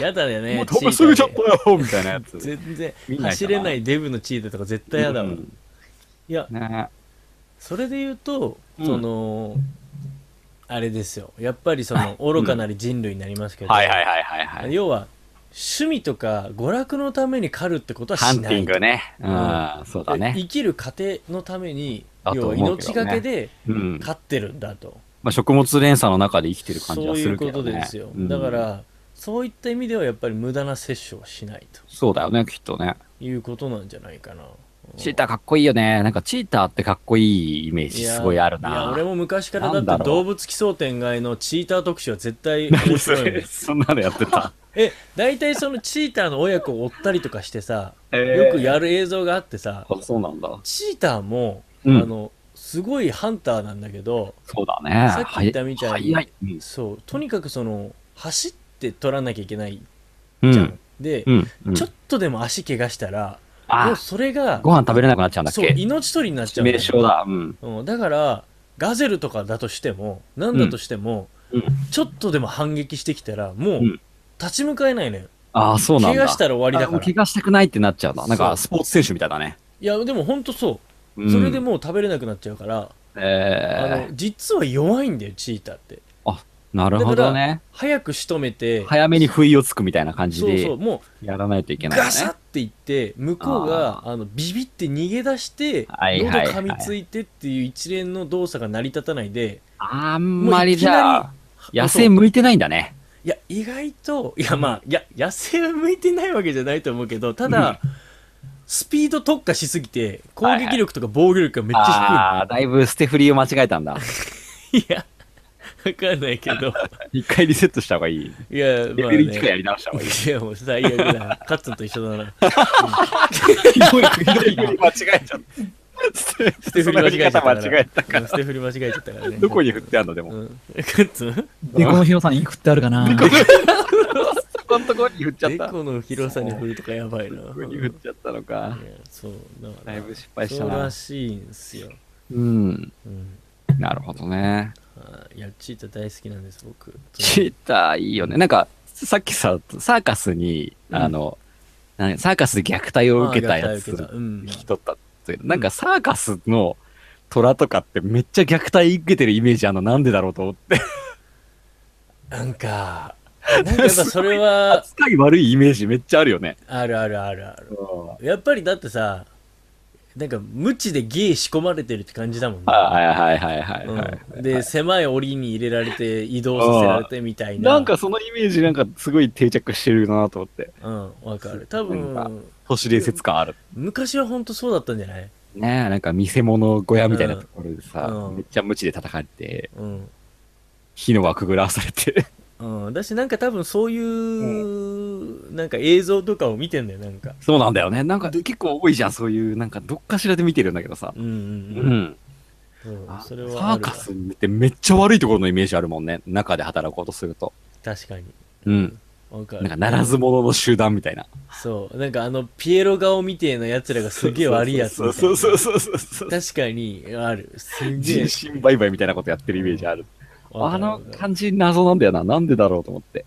うん、なんかサーカスって裏側怖いとこみたいそういうイメージあるよね。な。ある。めっちゃある。もう、うん実態が知りたいな。今もうそんなの禁止されてんじゃないいやー、それは昔だって禁止してたと思うけどな。いやいやいやいやいやいやいや、それは禁止し、あ、でも、どうなんだろうね。サーカスってそれこそさ、うん。わかんないんだけど、うんそういうやっぱ、そのなんつうの、はみ出し者たちがうん。やり始めたっていうイそうメいうイメーージジちょっとあるあるよねなんか、うんうんだからああいう移動式のテントでしか郊外でしかできないそうだよね。なんかす住むところを作らずにこううん流れていく感じがね。なんかイメージそんかなっのこよくも思えるけどね、そういうまの。あ確かにねうん。カットとかなんかできそうだけどね。なんでなんか、鳴らすもの感もあるし。やっぱ立教体したが、そうそうそう。体に詳しいじゃん。体に詳しいっていう。あ、そのマッサージで、うんあの、橋の下で、青空マッサージやりながらね。本当にねそうそうそ俺うはねカッツンは偉いなと思うのが、うん今の完全にね完全に浅はかな何にも考えてない太平の振りに対してちゃんと答えてあげてるっていうのが俺偉いと思う よ全然な思んかいつ似合いそうっていうだけだけど。慣れたんだよ。慣れちゃった。次のニュースはーい。カッツン読んではーい。おどっち行こうかな。こっち行こう。え、5日間誰にも会わないだけで人は発狂することが実験で判明。怖すぎる結果に。ぼっち生活はこんなにも人間を制御不能にする。というね、うんここで書いてるかな、これは、加藤君が持ってきたニュースだね。うんそうですね。どうなんですかね。な内容読んでみてえーと、あらゆる社交手段を突然遮られたら人は一体どうなるのか。そんな実験に挑んだ女性がいる。うんえーサラさん、36歳。誰にも接しない状態を5日間味わう帰国に挑んだ彼女は、不安と錯乱の果てに幻覚症状を起こすようになった。いほへえや、なるでしょ、これ。これは実験が行われたってことがそういうなんかそうそう、5日間何もない部屋で、一人で生活。あ本ういくらだったらやる当だ5日間うん。 5万円でやるわ。 5万円でいい の5万円でやるわ。一日一1万 まあまあまあまあまあ、でまもあ別に、うん、そうか。これどこまで許されるかも。そうだよね。ネットもダメだそれによるよね。ネットもダメなんだ。それ、それはダメでしょ。だっそて、れはだ辛いなってもう、だってし、社交手段を完全に閉ざ、あの、遮られちゃうでしょそうか。だからそれダメ社か。交しちゃダメだかネッらト、も一応社交か。テレビとかもダメだし、ラジオとかも絶対ダメだ社し交、なのか。うん、でしょう、やっぱ確かり。にな。うん、な結構んか俺だもっいてける人とと思繋たがってるじゃん、それっけどても。。そうなんだ。うんはいはいは一い応はい。一方通行ではあるけど。人間未来的なね。そうなんかあのニュースとかが入ってくるだけでもなんか周りの動きが見て取れるとかはダメなんじゃないのうん、人、人をあ、見て窓るもだけなでい。もんね、これ。でも人が見れるだけで確かに安心するもんね。でしょだって、うん。確かに。なんか世の中から孤立してないって思えるじゃん確かあーにこうい森うで迷子になった時とか人間見るだけでめっちゃ安心するし、そうでしょうん、テレビあったら安心するわ。うんに対して多分窓もなくうん。そういう人と接しず、はいとはい。はい時の流れもよくわからない、はいはいはい。本当にこれは大丈夫かみたいなうん。不安がどんどん増大してってうん。もう最悪最後の方に幻覚症状が幻覚症状が起きちゃったんじゃない何見るんだろうな、幻覚も。これ何見たのかっつうのこの人はえーっあ、書いてあるのと、これあったかな。ああなんかの俺がちょっと先言うね、うんなんかこの人ってもともと8歳児の子育てに追われている、うんまあ、要は主婦の人なんだよね主婦なんだねそうで多分これは番組の企画でやられやったみたいで、うんで、まあ、要は子育てにめちゃめちゃ追われてるから、はいはいはい。 100%のその5日間うん。要はあのー要は人とは会えないけど自由を与えるよっていう約なる束ほがあどっねて、要うはんその家事に追われてるからね、育児はいはいはい、もう疲れたと。育児ことりかゃ辛いよそと。う魅力的だと思って、最初は積極だったんだって、サラさんも、うん。うんで一旦まあある意味独房みたいなところだから、まあ、押し込められるわけだよねそこにまあそれなりの広さちゃんとあるんだけどさ水道とかもあって、でちょっと神妙な面持ちになって最初ちょっと不安でもどうしようみたいな感じで平成を保とうとこうなるほどね右往左往してたんだけどまあそれでもうすごいそわそわそわそわし続けて、うん。で要は最後の方はなんか確かねこの人なんだっけなんか、洗面台の鏡についたシミとかを見て、犬がいるわよって言い出したりとそうか、そうそうそうそうなんか、誰もいない時に独り言で、そう今からそっちに行くわって、ポツポツ誰かに向かって話し始めたりやとばか、これ怖いよね本当ね幻覚症状が出ているっていうことになってるみたいだね。うん。なんかそのひ人は他者との接触を断たれるともともと自身が抱えていた、うんあるいは隠していた不安や孤独がうん追い詰められ、制御不能に陥るね。しかもこの実験、このサラさんだけじゃなくて、5人最初やったらしいですね。ほうほうほうほうほうでも、その最終日まで耐えられたのは、こうのんサラさん含めて3人で、2人はもう途中で続行不可能。あそう寂なんだ寂しさが怒りに変わったりして、もう暴れ始めちゃったみたいな感じで脱落し、これっててどうなんだろうね、例えばねうん、このサラさんとか代表するようにうん、この実験を開始する前までってずっと8歳の息子とか、うんまあ、旦那さんもいたのか分かんないけど、うん、そういうのでこう火事に追われたりとかして、はいはいはいはいすごい人に囲まれてたじゃんうん。カッツンだったら日常でいけんじゃない確かに、で もそういうの、ことよ日く言っ常てるのよね。延長みたいななんか俺ずっと人と話してなかったから声出なくなっちゃったみたいなこと言うじてゃんカッツンそうやっうてん、うんあいいん5日5日間だったらその平日会わない感じで普通に次のあのいおつまみニュースとおつまみニュースの間で5万稼ぎんじゃねうわ、無理だな、多分。え、 やっぱあ結構、それやっぱ無理うん、さ、結構寂しがり屋だからさ。ネットもダメだもんね。ネットのお友達にかまってもらってるからさ、そうだよね。一応。そう。っかなんかね、ともないんだ えカットの LINE、カットが入ってる LINE グループに、カットくんを励ます会っていう LINE グループがあるって聞いたよ、僕は。 あるあるある。そうそうそうそうめっちゃ何それいいじゃんそう、俺が一人でね、孤独だ、孤独だって言ってるから、うんじゃあ分かった。たまにはかまってあげるよみたいな LINE グループがあるんだ。あるらしいそれはカッツンもそれを見れるの内容そうそうそうそうそおう。いいじゃ んたまになんか励ましのコメントが入んのそうと元気してるみたいな感じで、おめっちゃ優しやいりじゃとんりとかしてるけど。すごいグループだなと思って。俺は逆にこれは絶対向いてないね。あそうなんだ逆にね、寂しがり屋だ感情で発狂すると思う。寂しがり屋なのの逆に現れなんだね、普段言ってるあれは。ーこれどうなんだろうやっぱりこの今俺とかはね、うん。これは正直大丈夫でしょうとか思うけどあのね、ぶっちゃけ僕もいける気がする。え、だってネットも何もできないんだよ。だってどうやって暇つぶすの、え、何もやる考え事いやまあだから ある意味これがあの金がもらえるみたいな感じで思ったら、うんまあ仕事だからみたいな感じで、仕事だったら全然いけるな。徹するって今は思うけど実際そうなったら もう「むくしてママ!」とか言うかもしんないけ暴れどちゃったり、うん虐待、幼児虐待しちゃってるみたいな、その。そうそうそうなんか孫とか悪いことしてないみたいな昔 あの押し入れに閉じ込められた子供みたいなのがあるんだけどはいはいはいはいうんお尻閉じ込められたことあるのえあ る嘘ううちね押し入れに閉じ込めるっていう罰が昔あったの出たなんかそれいいな俺、アニメの世界だけだと思ってたよ。サザエさんそうは。れるな、そサれザエさんの中だけだと思ってた。みんなないのその経験あ、でもうね、ん俺あるかも。ある気が、うる覚えだけど、うんうちはね、あの、家に米蔵がついててさ、うんおお米蔵に一回閉じ込められたことあるな、悪さして。それはっすて いうごい思い出ちょっとあるな。マジででも意外とその米蔵だったから、ちょっと楽しんじゃって、米、罰じゃなかったいじゃん。たずらとかしちゃったりして、米本に当。お前は全然そういうのダメだ なマジでめネズミとかがいたのね、あ、ネズミだっつって追い回したりとか。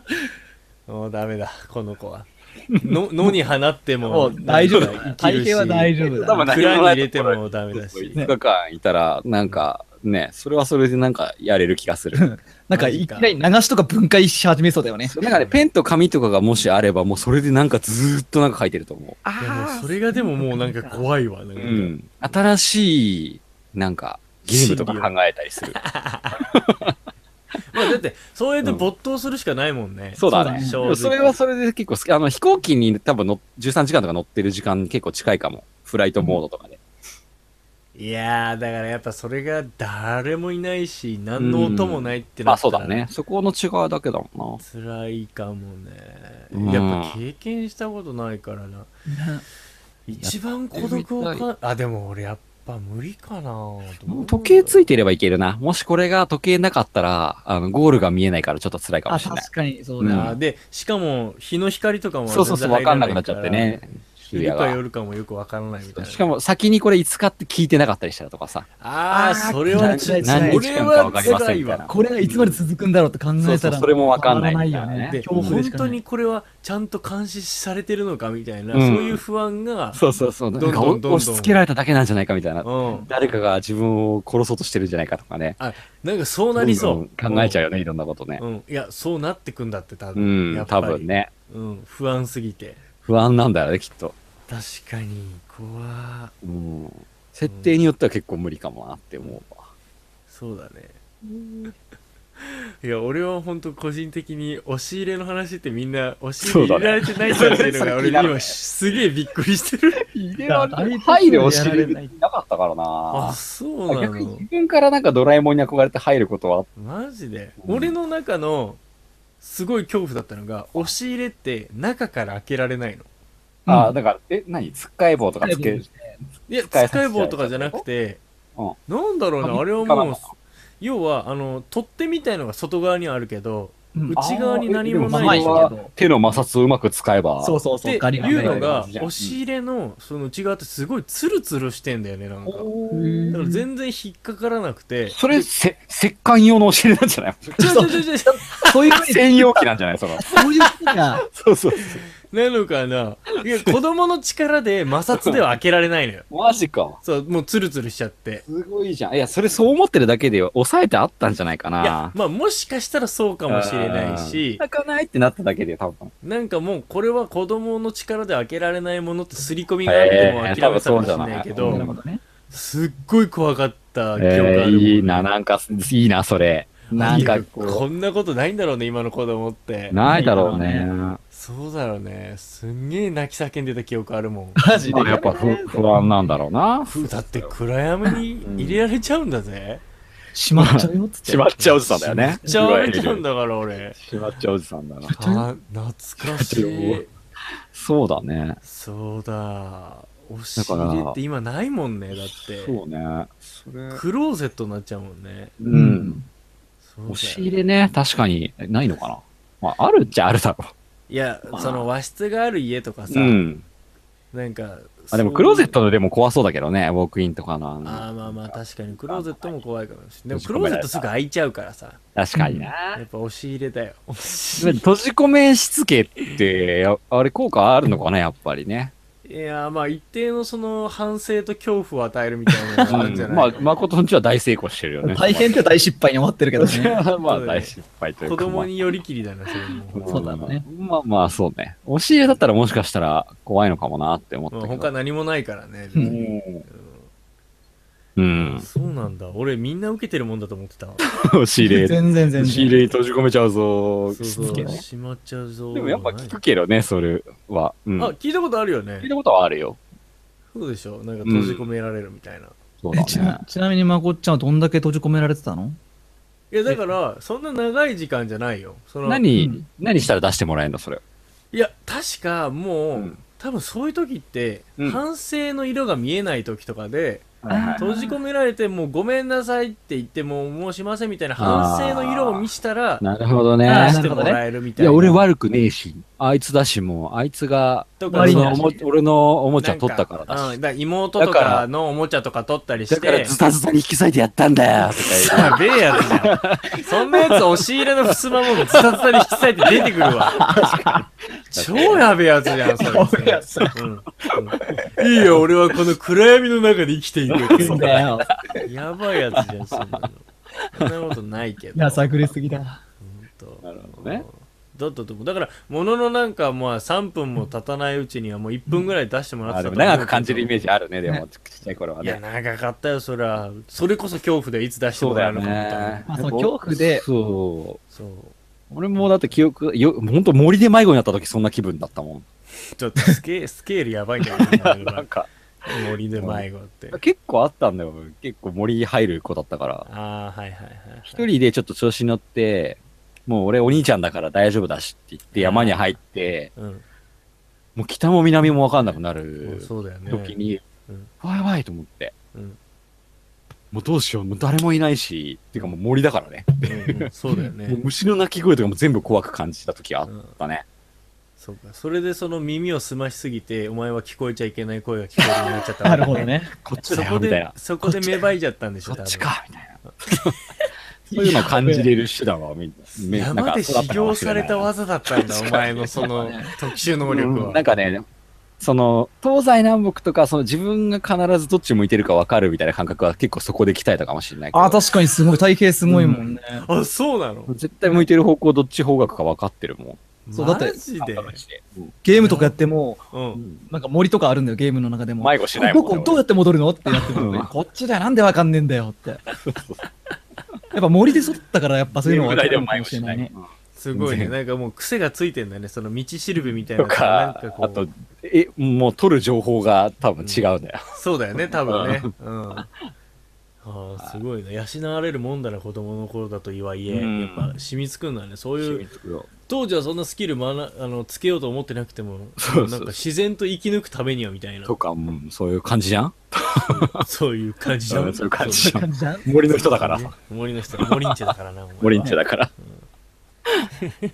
でもやっぱ人間にあの森から、あれこれ出られたのかなっていう時に人に会った瞬間の感動ったらないもんね、やっぱ。そうだね、人と人に降りて人を見つけた時のね、そうそうそう。車の音とか聞いた時といやか、もう車だけでも全然安心しちゃうし、そうだよねあの未知の土地でマックを見つけた時の安心感にすごい似てるよね。人工物があると嬉し い。そうそうそう、アメリカとか行って、マジで全然わかんねえよっていうとこにスタバとかマックがあるだけでめっちゃ安心するみたいな。わかる気がする 確かにね、あまあわかるよ、見つけたって感じでだよ安心すね。る。もうマックだみたいな。うん、確かに。確かういにう。避難所みたいなもんだからな。うんんまあ、そうだね。はいそうですね。まあ、いや、やっぱ孤独は大変ですよ。孤独は嫌ですよ。そうだ。ね。人間って、やっぱ一人では生きられない生き物だからさ。生きられないよ。ううん。ん。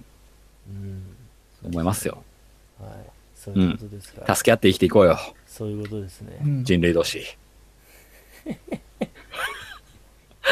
あなたがそれを言うのが、そ本当にも う、軽すぎて、何の、何の思いも、はいはいとしか言いようがないわ。 薄っぺらい。薄っぺらい。めちゃめペちラゃッ。ペラだね。めちゃそうかめちゃ薄いバカよおかしいな本心なんだけどなダメだ、もう。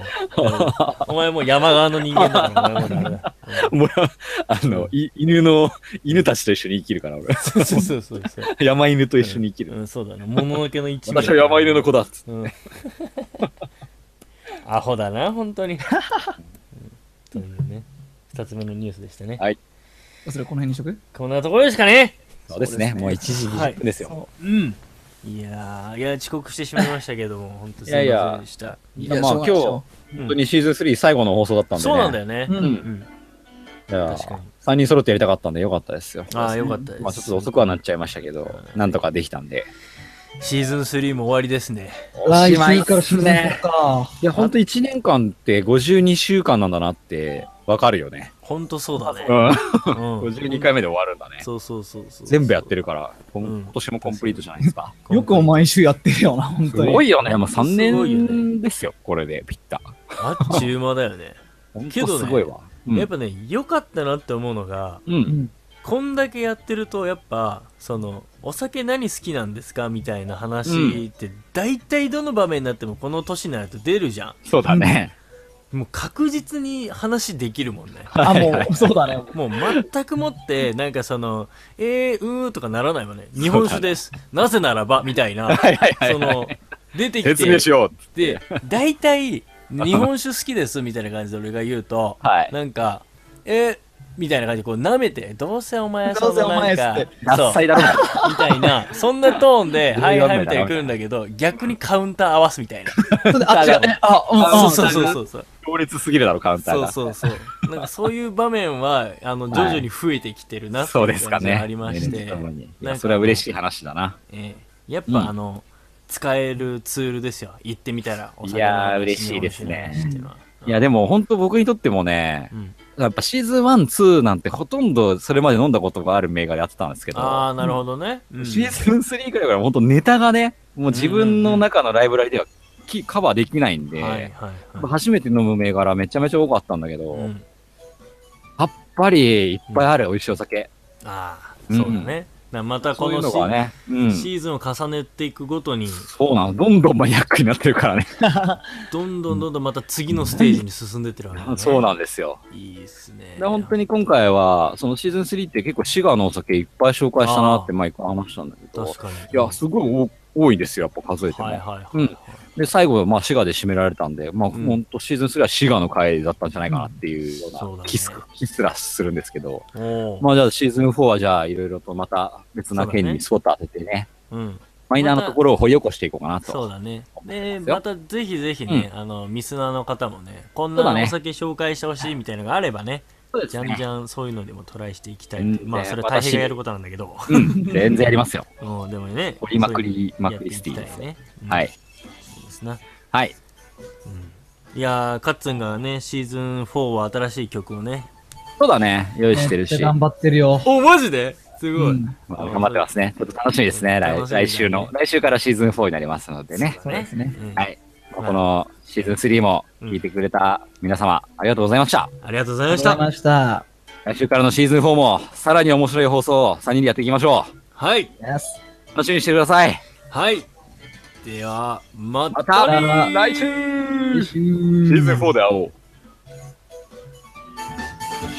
シーズン3は誠がサウジ行ってたね。シーズン4はどこに行くんだろう